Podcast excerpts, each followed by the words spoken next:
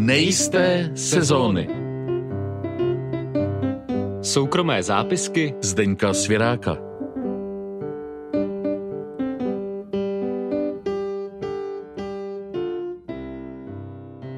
Připomeňme si, co jsme slyšeli v předchozím dílu.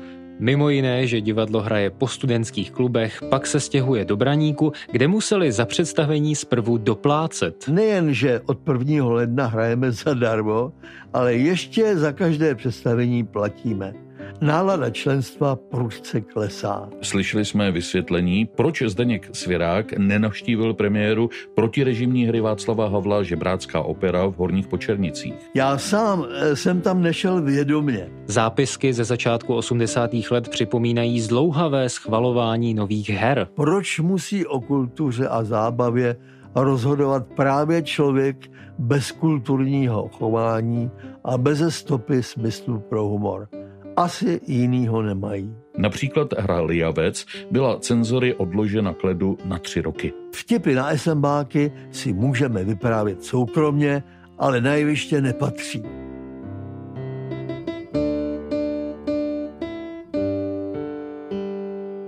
Podobně jako jiní hospodu berou už léta herci divadla Járy Cimrmana svou divadelní šatnu.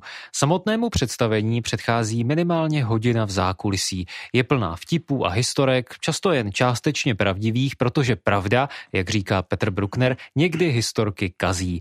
Idyla v šatně ale nepanovala vždycky. Už víme, že kvůli vyostřeným vztahům se soubor rozpadl málem už po první sezóně.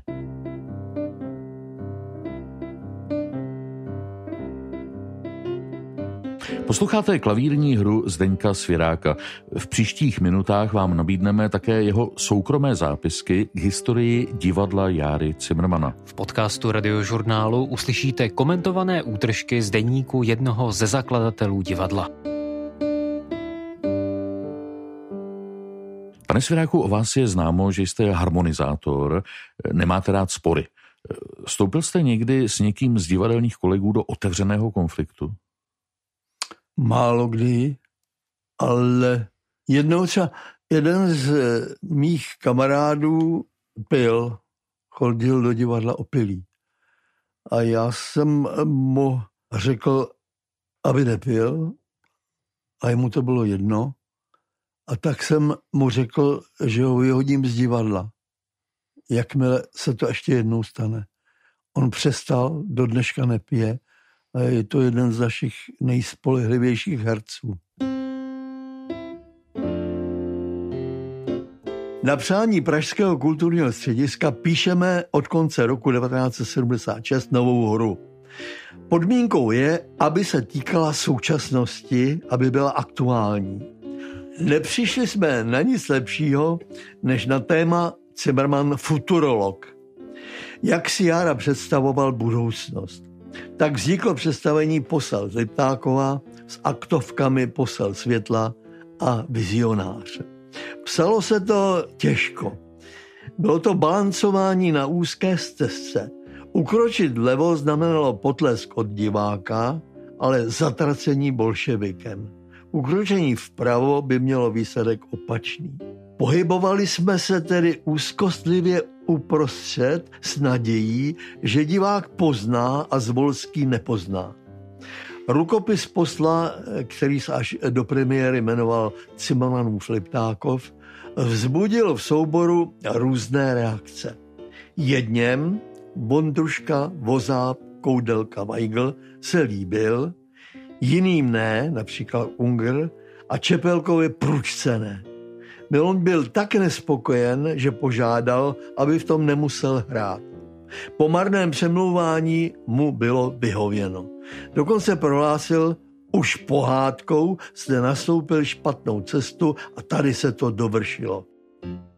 Je to už po druhé, co se dočítáme, že Miloň Čepelka byl tak říkajíc na odchodu z divadla. Jak vážně to myslel?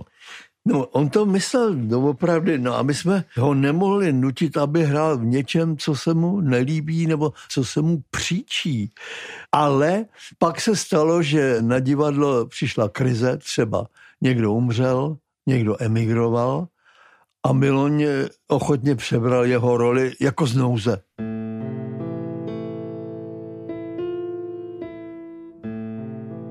Na začátku sezóny 1977-8 nás hraje 11. Čepelka, Bruckner, Koudelka, Kotek, Mensel, Smoljak, Svirák, Bondruška, Pozáb, Ungr a Weigl. Ale Olda Ungr zlobí. Nejen Láďovi, ale i ostatním vadí jeho nekázeň na jevišti jak na sebe poutá pozornost a ruší akce spoluhráčů. Láďa nakonec vzdal snahu režijně ho zvládnout, protože to byla marná práce.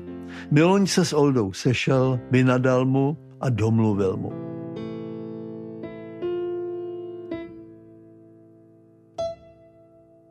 Čemu zpětně přičítáte Ungerovou změnu chování a přístup k divadlu?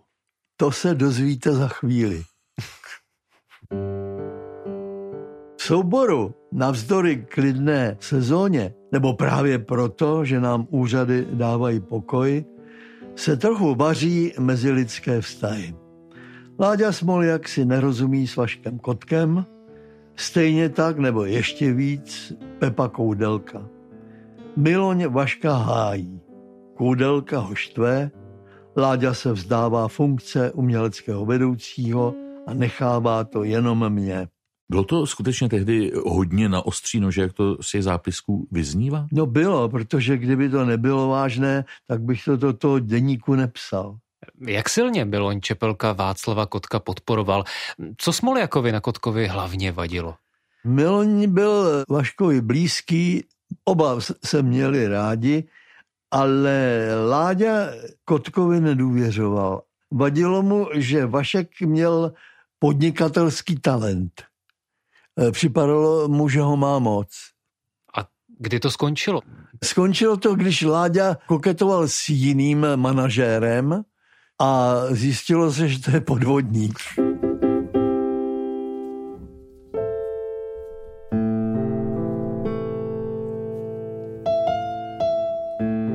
Jako blesk z čistého nebe přichází začátkem sezóny 1978-79 zvěst, že Olda Unger končí své působení v divadle, neboť v červnu podal žádost o vystěhování z republiky.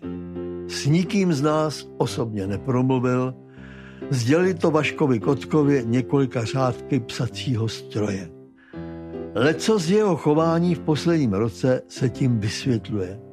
Mně samotného se bolestně dotklo, že po tolika letech přátelství a spolupráce nepovažoval za dobré se někomu z nás svěřit nebo říct aspoň ahoj. Ale co člověk ví o druhých? Možná, že naše výtky a připomínky byly posledním zrnkem a že jsme ho v republice přestali těšit i my.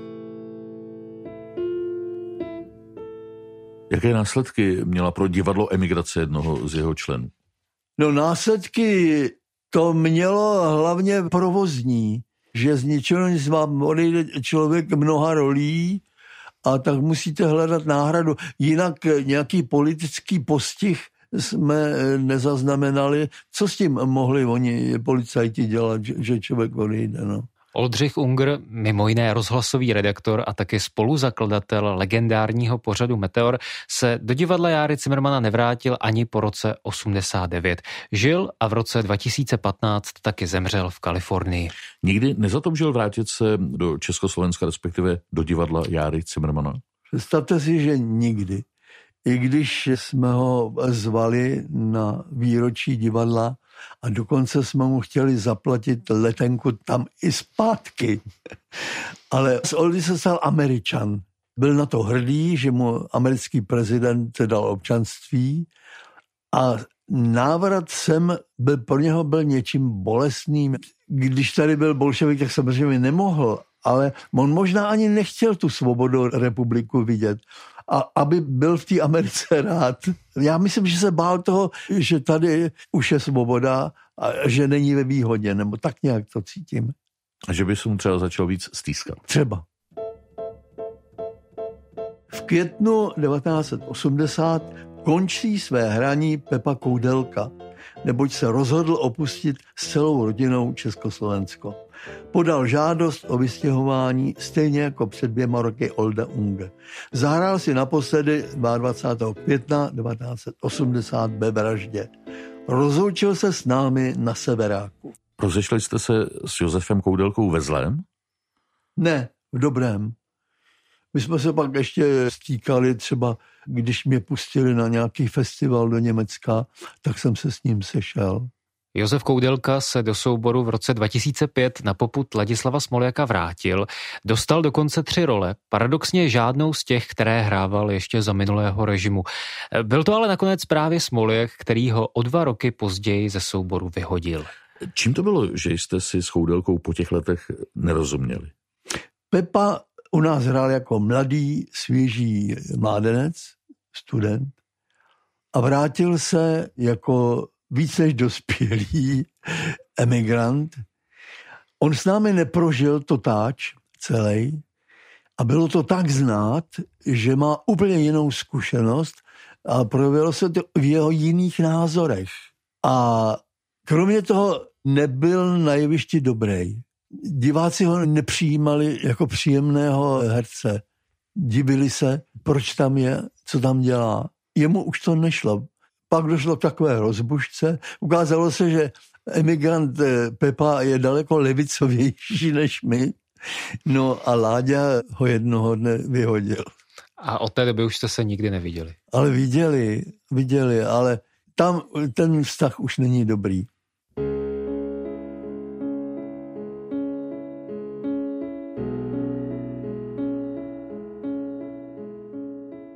Dalším nečekaným bleskem byl infarkt Franty Petišky.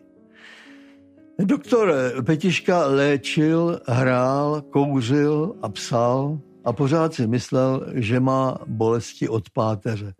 A ono to bylo od srdce. Naštěstí se z toho dostal, ale do konce sezóny si nezahraje. A pak se stalo tohle. 14. prosince hrajeme v představě hospodu na Mítince a pak jdeme s Čepelkou na návštěvu spolužáka Kaněry. Vracíme se do hotelu příjemně naladěni a netušíme, že toho dne Franta umřel.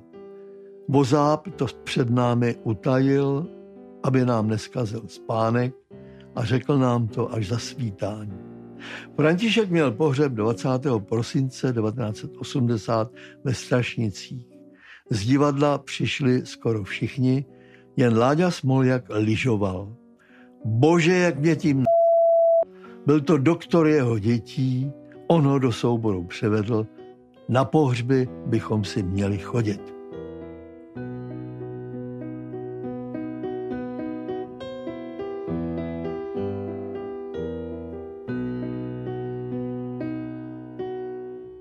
Zlobil jste se tehdy na Ladislava Smoljaka tolik, že vás třeba napadlo ukončit s ním spolupráci?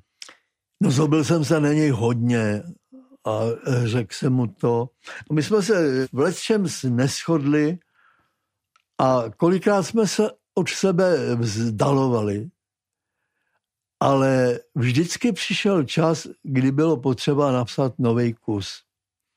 A tam ta společná práce, ten společný smích a to společné riziko, že e, píšeme propadák, a že tentokrát už to přijde, že nebude vyprodáno, tak to nás vždycky tak zblížilo, že jsme se tomu sami divili. Ale pak zase přišly všední dny, kdy jsme hráli třeba stejnou rodiči, jsme se ani nepotkávali na jevišti a, a nastalo období eh, vzdalování. Ten povzdech na pohřby bychom si měli chodit, si dobře pamatuju z filmu Nejistá sezona, který Ladislav Smoljak režíroval. Prošlo to snadno? Nechtěl to škrtnout ze scénáře? Tam jsem Láďu ocenil, protože když jsme to psali, vím, že to bylo na chalupě, tak já jsem nemohl spát, protože mě ráno čekala otázka, tak co Láďo, půjdeš na ten pohřeb ve filmu, anebo nepůjdeš? A on řekl, no jak to, řekli jsme si, že ve filmu bude jenom pravda. Nepřišel jsem, ve skutečnosti tak nepřijdu ani ve filmu. Už jsme to zmínili i dnes, že Miloň Čepelka zvažoval odchod z divadla Járy Cimrmana. Je to hypotetická a hodně osobní otázka, ale byl vám blíž Smoljak nebo Čepelka? Respektive pokud by Miloň odešel, zůstal byste v divadle?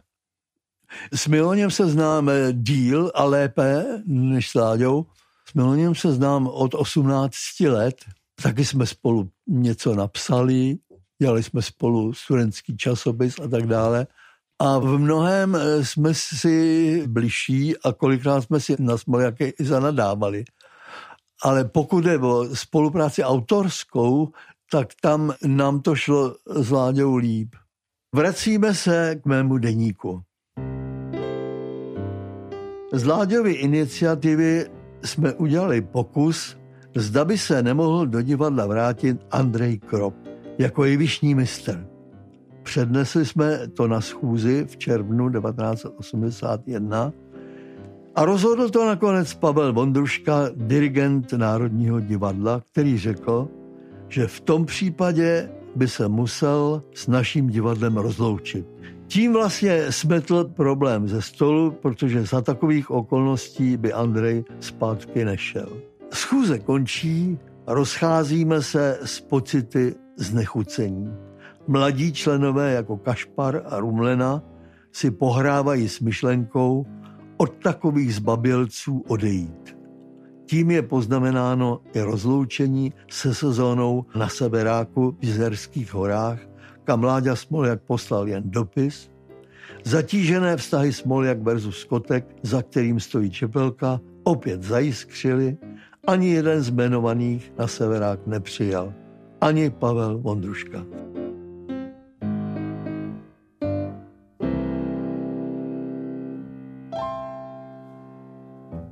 Povídáme si dnes o sporech.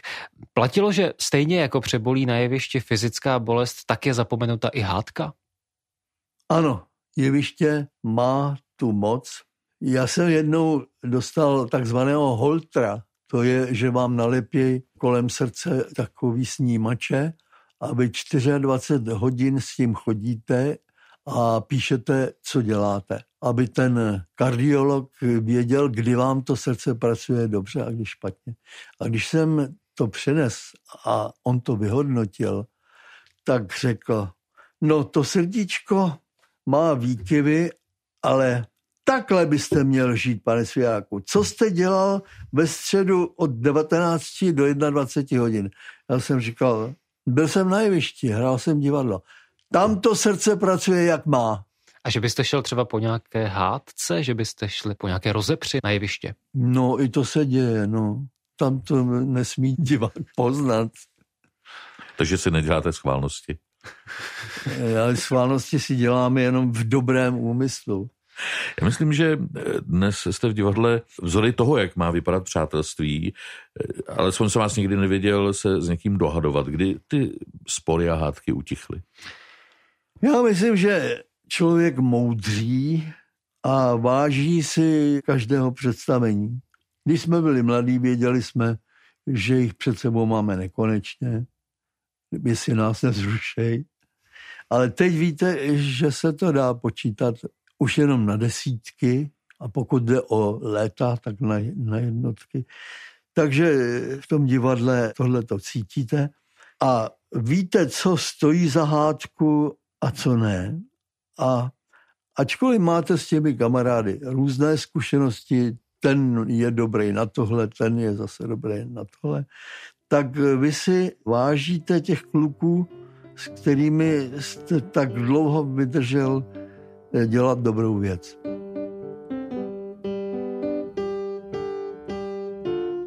To by mohla být taková pěkná tečka. Za tím naším podcastem.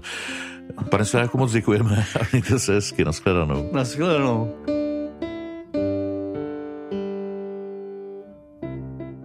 Na tvorbě podcastu se podíleli Jaroslav Novotný, Jonatán Vidlák, Libor Ščerba, Ondřej Kalous, Tomáš Maleček, Vladimír Kroc a Zdeněk Svirák.